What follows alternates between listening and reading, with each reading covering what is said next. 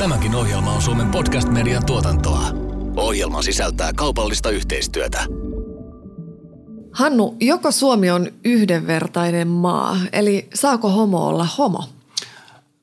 Suomi on yksi maailman yhdenvertaisimmista maista ja täällä homo voi olla homo, mutta kyllä meillä vielä on tekemistäkin.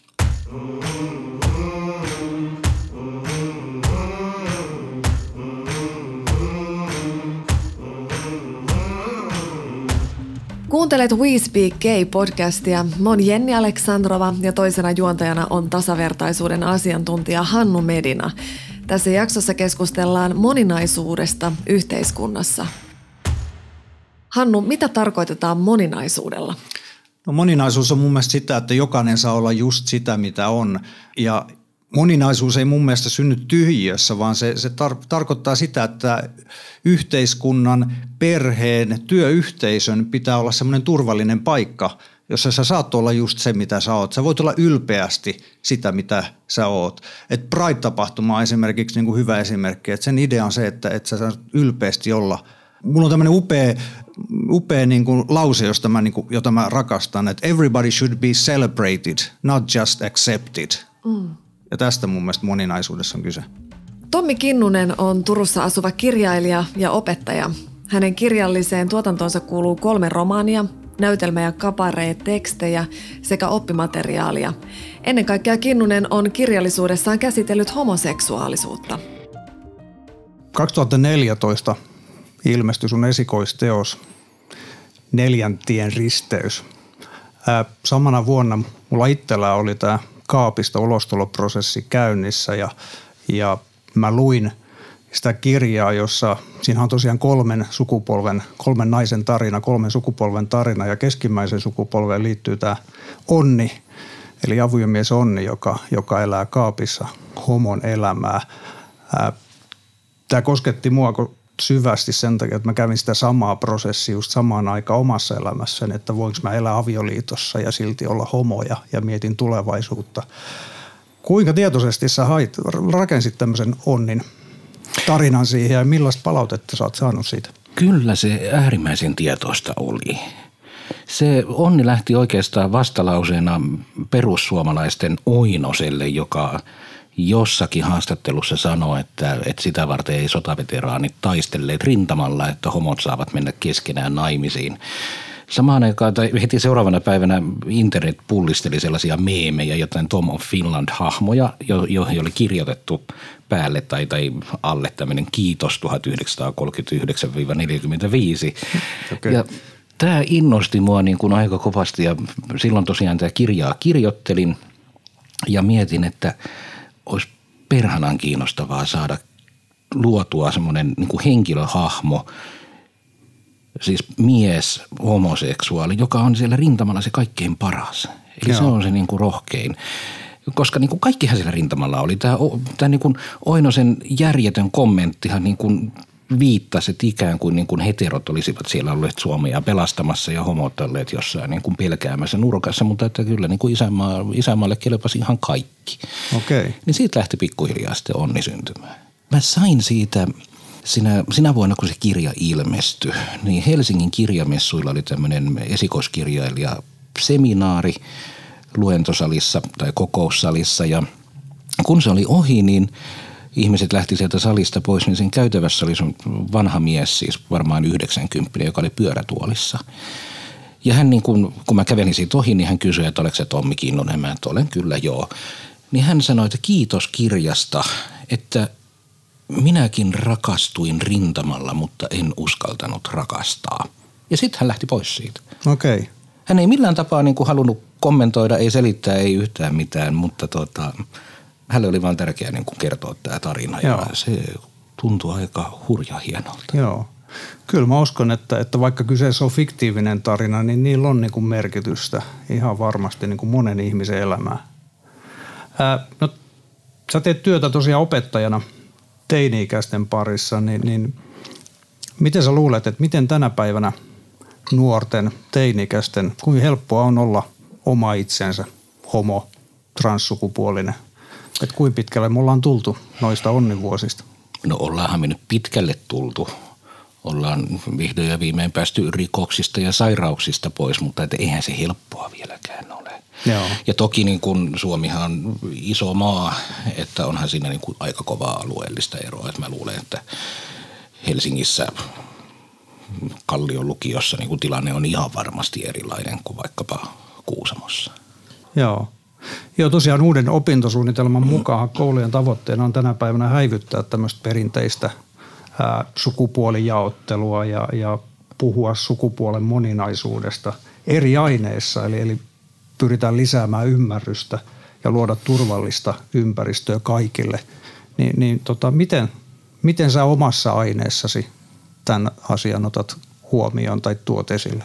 No niin. Eli äidinkielen opettajana. Joo, äikän opettajana. No tietenkin se voidaan jakaa kahtia, että mitä mä teen ja mitä mä opetan. Eli, eli mikä on niin kuin oppiaineen sisältö ja mikä on sitten niin kuin ihan pedagogista toimintaa. Et hir, niin kuin, hirvittävähän tavallaan on niin kuin tuomita lapset sukupuolensa edustajiksi. Että kaikki pojat tällaisia ja kaikki tytöt. Mm. Tytöt pelaa ringettä ja kun pojat pelaa vähän sitten vahvempaa jääkiekkoa toki niin kuin omassa, omassa työssäni mä yritän siinä, että mä en niin kuin ikinä, mä en ikinä viittaa niin kuin tyttöihin ja poikiin niin, että jonkun täytyisi kuulua johonkin sukupuoleen. Ja myöskään sillä tapaa, että jonkinlainen toiminta olisi niin kuin sukupuoliriippuvaista. Joo. Niin, että tytöt on hyviä äikässä, mutta pojat eivät ole hyviä äikässä.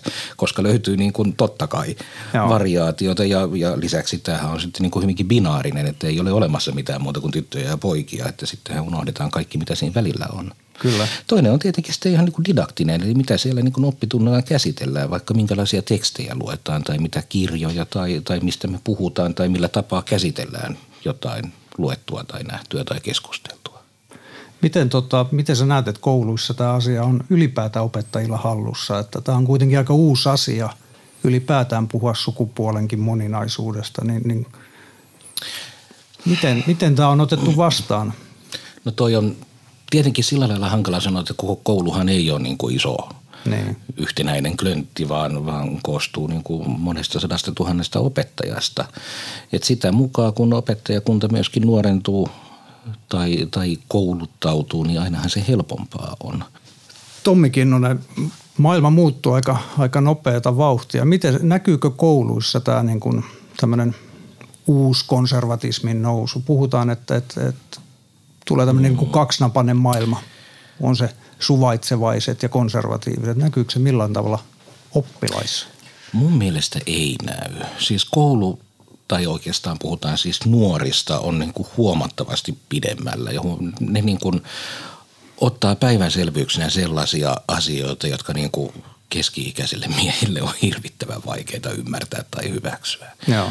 Et kyllä niin kuin, et sellainen, joka niin kuin Prisman kassajonossa hämmästyttää ihmisiä, ei niin kuin koululaisista ole oikeastaan mitenkään kummallista. Aivan. Ja se on hienoa. Joo.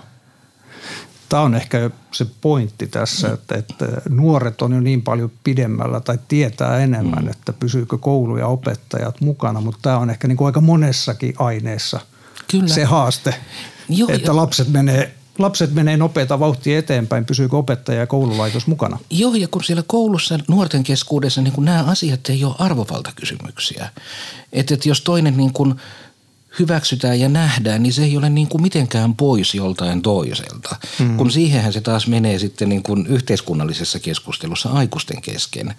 Että sitten niin kuin – valtaa pitävät yleensä, niin yleensä miehet täytyy kyllä nyt tällä kertaa puhua yleistäen, vaikka niin ei saisi tehdä, mutta nyt mä en ole opettaja, niin tuota, tuota, kokee jotenkin, että heiltä niin kuin katoaa jotakin, jos nähdään vaikkapa sukupuolen tai seksuaalisuuden Joo. moninaisuus. Joo. Hannu Merina, nyt nostetaan kuule kissapöydälle. Moni ajattelee, että Suomessa liikaakin kavennetaan noita sukupuolirooleja, että tytöt ei saa olla enää tyttöjä eikä pojat poikia. Mitä mieltä sä tästä? No mä oon sitä mieltä, että mä jotenkin aina ajattelin omaa lapsuutta, niin kun mä olin 70-luvulla pikkupoika, niin oli vain yksi tapa olla poika. Ja mun mielestä niin kun, se on vaikuttanut mun elämään hirveän vahvasti. Ja mä jotenkin ajattelen, että jos mä eläisin tätä, tänä päivänä pikkupoikana, mä saisin olla just sellainen niin tyttömäinen tai poikamainen kuin mä haluan olla. Ja siitä on kyse. Ei siitä, että ruvettaisiin kieltämään sitä, että sä et saa olla poika tai sä et saa olla tyttö, vaan enemmänkin sitä, että sä saat olla just sellainen kuin sä olla, haluat olla. Sulla on itsellä lapsia. Millä tavalla sä puhut sukupuolirooleista sun lapsille? Vai tuleeko Henkilö... kaikki luonnostaan, kun iskä on homo, niin sit... Niin, tämä on ehkä mulle nyt niin uusi asia, että et, et kun mä tulin kaapista ulos siinä vaiheessa, kun lapset oli jo periaatteessa niin kuin teinejä ja aikuisia. Että varmasti jos mä olisin niin kuin ollut homoisä ihan pienestä pitäen, niin mä olisin näitä asioita käsitellyt vähän eri tavalla. Ja, ja tässä sukupuolisensitiivisyydessäkin on kyse siitä, että tavallaan enemmistön on vaikea kuvitella sitä, että miltä tuntuu sellaisesta, joka on vähän erilainen – ja siitä on tässä kyse. Että se vähemmistössä oleva erilainen voisi kokea olevansa ihan yhtä arvokas kuin se tavallaan enemmistössä oleva lapsi tai poika, tyttö. Mitä mieltä yhdenvertaisuusvaltuutettu on seksuaalivähemmistöjen kohtelusta? Hannu tapasi yhdenvertaisuusvaltuutettu Kirsi Pimiän, mutta ennen tota haastattelua, niin Hannu, mitä yhdenvertaisuus on sun mielestä?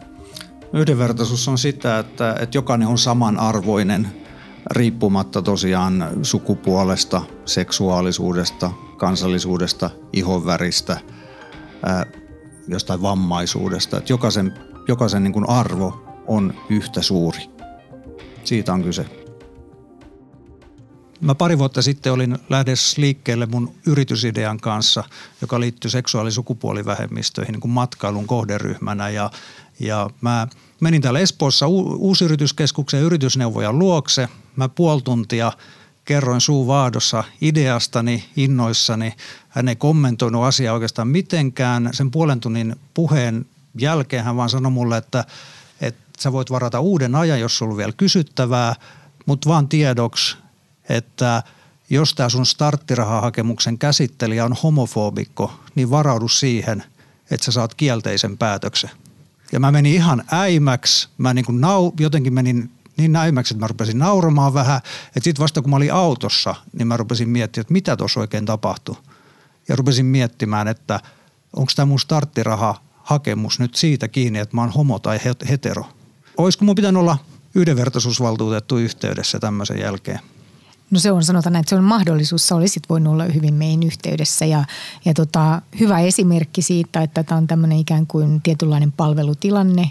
Ja tässä tapauksessa oli vielä kyse viranomaisesta, jonka kanssa sä keskustelit asiasta ja, ja sinänsä hän ei varsinaisesti sinua syrjinyt, mutta hän ikään kuin antoi ymmärtää, että hänellä saattaisi olla kollegoita, jotka näin voisivat tehdä. Joo. Ja tehdä ratkaisunsa sillä perusteella, että, että mikä on sinun seksuaalinen suuntautumisesi. Joo. Että tämä olisi ollut tämmöinen hypoteettinen tilanne, niin me oltaisiin lähestytty heitä ja kysytty, että, että minkälainen ohjeistus teillä on käsitellä näitä asioita ja, ja miten te olette. Että meillä on tullut tietoon, että, että on annettu tällainen vastaus asiakkaalle ja sitten he olisivat antaneet meille vastauksen, jonka jälkeen me oltaisiin käyty tätä keskustelua. Ja, ja se, mikä viranomaisilla esimerkiksi on hyvä, hyvä keino niin kuin puuttua tällaisia ennaltaehkäistä tällaisia tilanteita, niin on nimenomaan se, että, että he, heillä on velvollisuus tehdä tämmöinen yhdenvertaisuussuunnitelma omasta toiminnastaan.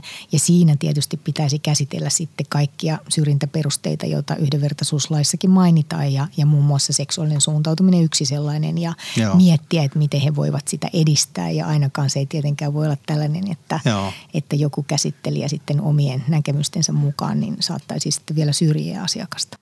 Onko tämmöisiä yhdenvertaisuusvaltuutettuja niin kuin muissa maissa kuin? Kyllä joo, tähän perustuu eurooppalaiseen lainsäädäntöön, eli on olemassa EU-direktiiviä, johon meidän työ perustuu ja, ja sillä tavalla niin kaikissa EU-jäsenvaltioissa on vastaavia viranomaisia. Se on vähän eri lailla tietysti rakennettu kunkin maan perinteiden mukaisesti ja, ja tota myöskin sitten EUn ulkopuolellakin on, on kyllä tällaisia viranomaisia. Eli pitää olla viranomaisia, joille voi ikään kuin kannella siitä, että on kokenut syrjintää ja, ja sitten nämä viranomaiset voivat tähän puuttua. No miten Suomi menestyy näissä yhdenvertaisuus kuinka yhdenvertainen maa Suomi on verrattuna muihin maihin, muihin Euroopan maihin tai muihin Pohjoismaihin? No kyllä me tietysti varmaan eurooppalaisella tasollakin ollaan vielä siellä niin kuin etujoukoissa. Pohjoismaissa en osaa uskalla sanoa, että missä kohtaa me missäkin teemassa niin kuin ikään kuin linkitymme, mutta jos me ajatellaan vielä erityisesti niin kuin seksuaali- ja sukupuolivähemmistöjä, niin, niin siitähän meillä on ihan tämmöisiä tilastoja, joita pidetään eurooppalaisella tasolla ja Pohjoismaat tietysti ovat siellä kärjessä, mutta Joo. eivät ensimmäisenä niin kuin monissa, monissa muissa tilanteissa, tilastoissa. Että tota, tässä viime kevään aikana, kun on, on julkaistu tällainen tota, eurooppalaisen tasa-arvo viraston niin raportti, niin, niin Suomi on siellä Pohjoismaista niin kuin ykkösenä sinänsä ja me ollaan neljäntenä. Tanska tulee ja Norja heti siinä perässä sitten. Mutta yllätys, yllätys, niin kaikkein parhaiten tämän rankingin mukaan niin asiat ovat Maltalla. Olen monta kertaa miettinyt sitä, että riittääkö lainsäädäntö että ollaanko me Suomessa ehkä liikaakin niin tukeudutaan siihen, että no meillä on lainsäädäntö kunnossa, kaikki on hoidettu. Että et ymmärretäänkö me välttämättä, mitä se syrjintä ihan niin kuin kokemuksena on. Se, että me kuvitellaan, että ihmiset tietää, mitä syrjintä oikeasti on, niin näin se ei välttämättä ole lainkaan. Ja, ja lainsäädäntö luo puitteet sille. Lainsäädäntö luo mahdollisuuden sille, että yhteiskunta olisi mahdollisimman yhdenvertainen. Mutta kyllähän meillä on erilaista niin kuin tutkimustietoa meidän omista tilastoista. Jos me ajatellaan me, niitä meille tulevia yhteydenottoja vaikka aluehallintovirastoille tulevia yhteydenottoja työsyrjinnästä ja sitten jos mietitään tota poliisin viharikastilastoja, jossa näkyy esimerkiksi tämmöiset rasistiset rikokset tai rikosilmoitukset, niin kyllähän se kaikki osoittaa sitä faktaa siitä, että asiat eivät ole kunnossa. Me ollaan tässä podcastissa keskusteltu aikaisemminkin siitä, että monesti vähemmistöjen asiaa jotenkin tarkastellaan aina siellä niin kuin ulkoa käsin. Eli ulkopuoliset tai sanotaan enemmistö – tässä tapauksessa ehkä heteroenemmistö, jos voisi tämmöistä mm. käyttää, niin he määrittelee, että koska yhdenvertaisuus on kunnossa. Tämä on semmoinen niin kokemus mulla monesti, että mm. joku muu määrittelee sen, että onko tämä asia hoidettu ymmärrän hyvin, mitä tarkoitat. Ja, ja sen takia on, on, on tärkeää aina esimerkiksi, jos kun mainitsit, että meillä on tämä lainsäädäntö ja, ja me sitä kehitetään, niin kun sitä valmistellaan sitä lainsäädäntöä, niin olisi hyvä jo niihin prosesseihin osallistaa niin kuin ihmisiä itseään. Otetaan tähän nyt esimerkkinä, että nyt meillä aletaan tätä translakia toivottavasti pikaisesti muuttaa. Miten sä muuta näet, että seksuaali- ja sukupuolivähemmistöjen yhdenvertaisuus toteutuu Suomessa – paljon on menty eteenpäin monella tapaa ja viime vuosilta voi tietenkin mainita niin kuin nimenomaisesti tämän tasa-arvoisen avioliittolain ja, ja tota, äitiyslain etenemisen, mutta, mutta tämä translaki on tietysti se iso asia, minkä toivotaan, että tämä hallitus saa niin kuin korjattua ja se on, näyttäytyy kansainvälisestikin semmoiselta, että, että me ei todellakaan voida enää mennä tällä nykyisellä lainsäädännöllä. Mutta vielä palaisin siihen, että niin kuin puhuttiin sitä, että lainsäädäntö luo vaan ne raamit ja, ja sitten sitten on se arjen elämä, mitä ihmiset kokee. Ja, ja se, että me saatiin tasa-arvoinen avioliittolaki, niin ei se tarkoita sitä, etteikö seksuaalivähemmistöt sitten yhtäkkiä kokisi millään tavalla syrjintää mm. missään mm. asioissa. Että, että sitten sen lainsäädännön jälkeen niin aina pitää seurata se asenteiden muutos ja Kyllä. toimintatapojen muutoksia kenties ja muuta, että, että me päästä sinne sitten sinne tosiasialliseen yhdenvertaisuuteen. Hannu Medina, pitääkö muissakin asioissa – kuin homokulttuurissa edistää yhdenvertaisuutta? No kyllä, meillä on vielä tekemistä. Mun mielestä viime vuonna tuli tällainen tutkimus EU-ssa esimerkiksi rasismista, että miten mustaihoset kokee rasismia, syrjintää ja, ja me oltiin Suomi, taidettiin olla siinä niin kuin häntä päässä. Eli, eli tota, ulkomaalainen ja ylipäätään eri, eri värinen niin, niin kokee hyvin paljon vielä syrjintää Suomessa. Miten moninaisuus näkyy työelämässä? Hannu tapasi sarjamme pääsponsorin Taksi Helsingin toimitusjohtajan Jari Kantosen. Taksialalla on työntekijöitä monesta eri kulttuurista ja moninaisuus on itsestäänselvyys. Miten se moninaisuus teillä on tärkeä arvo? Miten se näkyy teidän työyhteisössä käytännössä? Me puhutaan siitä, me puhutaan vaikeistakin asioista ja, ja me halutaan olla avoimia – keskustella ja me sallitaan myös niin kuin eriävät mielipiteet ja se on, se on semmoinen juttu, että se aihe ei ole edes ikinä valmis sillä tavalla. Mutta tärkeintä on avoimuus ja keskustelu ja asioiden esille tuominen. Joo. Kun puhutaan moninaisuudesta Taksi Helsingin yhteydessä, niin teillä varmaan niin se työyhteisö sinänsä on jo moninainen. Voiko vähän kertoa, että Kuin moninainen se on? Tota, meillä on kuljettajia, jotka kuukaustasolla ajaa Taksi Helsingin väreissä autoon noin 2500. Ja sen Joo. lisäksi meillä on 50-60 ihmistä asiakaspalvelutehtävissä meidän palvelukeskuksessa. Ja, ja tuota, meillä on siellä kyllä, mä sanon, että on kymmeniä kansallisuuksia jo pelkästään, miehiä, naisia ja niin edelleen, mutta paljon on. Kyllä, ja se on mun mielestä aika tärkeä asia, koska se ei ole niin kuin automaattisesti tuo sen niin kuin moninaisuuden osaksi teidän arvoja. Ehdottomasti, ja mun täytyy vielä tuohon lisäksi myös niin kuin ikäjakauman osalta. Meillä on, meillä on parikymppisiä ja, ja sitten meillä on vanhimmat, jotka ajaa, niin on varmaan 70 plus. Okei. Okay. Eli, eli siinkin suhteessa. Joo. Tämä moninaisuus on teille tärkeä asia niin kuin arvona, niin, niin millä lailla te hyödynnätte sitä esimerkiksi rekrytoinnissa? Tänä päivänä on varmaan niin kuin aika iso kilpailu myös työntekijöistä. Joo. Näettekö te, että se on siinä iso etu? No siis sillä tavalla kyllä, että kyllä meille tulee, meille tulee hakemuksia ja, ja, ja tota, kyllä me haetaan sitä parasta henkilöä siihen tehtävään ja, ja, ja tota, kyllä mä näen, että se on niin kuin arvo jo sinällään ja kieliasioissa ja muissa, muissa jutuissa, niin meillähän meillä esimerkiksi soitetaan palvelukeskukseen ja, ja toisaalta taksissa niin, niin kymmeniä kymmeniä kansallisuuksia. Niin tot, kyllä se on niin kuin tärkeä juttu ja, ja mitä enemmän siitä, sitä tuodaan esille, niin sen parempi se on mun mielestä. Joo. Kun teille tulee uusi taksikuljettaja, niin miten nämä arvot tavallaan, tai varmistetaan, että, että taksikuljettaja tietää, mitkä teidän arvot tai, tai sitoutuu näihin teidän arvoihin? Joo, siis äh, meillä on ensinnäkin taksikoulu ja on viranomaisten lupa pitää olla kuljettajalla, mutta sen lisäksi Taksi Helsingillä on, on oma taksikoulunsa ja jotta sä pääset ajamaan Taksi Helsingin autolla, sun, sulla on niin, kuin niin sanottu laatukoe. Ja sen lisäksi jokainen kuljettaja tekee palvelusopimuksen ja, ja, ja, ja se tulee siellä asiakaspalveluosiossa. Me painotetaan todella paljon asiakaspalvelua ja asiakaspalveluosiossa me käydään näitä, näitä asioita läpi. Ja sitten jokainen kuljettaja saa mukaan vielä semmoisen 50-sivuisen asiakaspalveluoppaan. Ja, okay. ja, ja se, on, se, on, se on koulutuksen lisäksi ää, myöskin sitten ihan, että se opaskin on siinä mukana. Että kyllä se lähtee heti siinä päivänä yksi. Tähän täytyy sanoa, että se viime vuosi oli meille tärkeä. 2018 me osallistuttiin Prideen, mutta sen lisäksi me lähdettiin puhumaan näistä asioista. Me koulutettiin meidän taksin kuljettajia ja käytiin sitä osana asiakaspalvelua näitä asioita läpi. Että se oli todellakin semmoinen puheeksiotto vuosi ja sitä me ollaan niin kuin jatkettu, että tämä on niin kuin osana meidän työyhteisöä, meidän, meidän niin kuin bisnestä ja elämää ja, ja, ja tota, me halutaan tässä olla kyllä todellakin niin avoimia. Siitäkin huolimatta, että jonkun verran tulee sitten tämmöistä arroganttia palautetta. Sä mainitsit tuon Helsinki Pride viime kesänä, mm. niin kerroksä jotain ihan konkreettisia? Teillä oli tämmöinen homoillekin kyytiä ja kaikille Joo. muillekin, niin Joo. tuliko jotain, jäikö joku asia erityisesti mieleen tai ihmetyttämään, että, että miten asioihin reagoidaan, kun te olitte mukana? No henkilökohtaisesti ensinnäkin mä koin, että se oli tosi, tosi, tosi kiva ja suoraan sanoen makee kesä. Me osallistuttiin Bride-kulkueeseen, me oltiin kaivopuistossa. Kaiken kaikkiaan se koko viikko oli, oli niin kuin tosi, tosi kiva.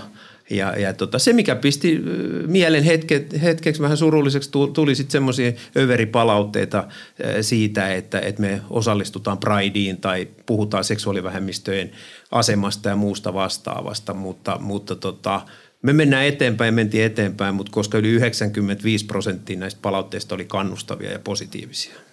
Ja sitten pitää korostaa se, että taksin kuljettajien osalta Taksi Helsinkihän ei ole heidän työnantajansa. Meillä on palvelusopimus kuljettajien kanssa ja, ja, ja laatusopimus, mutta kuljettajien työnantajia ovat sitten taksiyrittäjät. Aivan. Koska Taksi Helsinkihän on ajonvälitysyhtiö, mutta joka tapauksessa me sitä laatua valvotaan ja meillä on laatutoimikunta, joka puuttuu reklamaatioihin ja, ja, ja, ja semmoisia asioita, mistä on tullut palautetta. Mutta työnantajavastuu on autoilijoilla.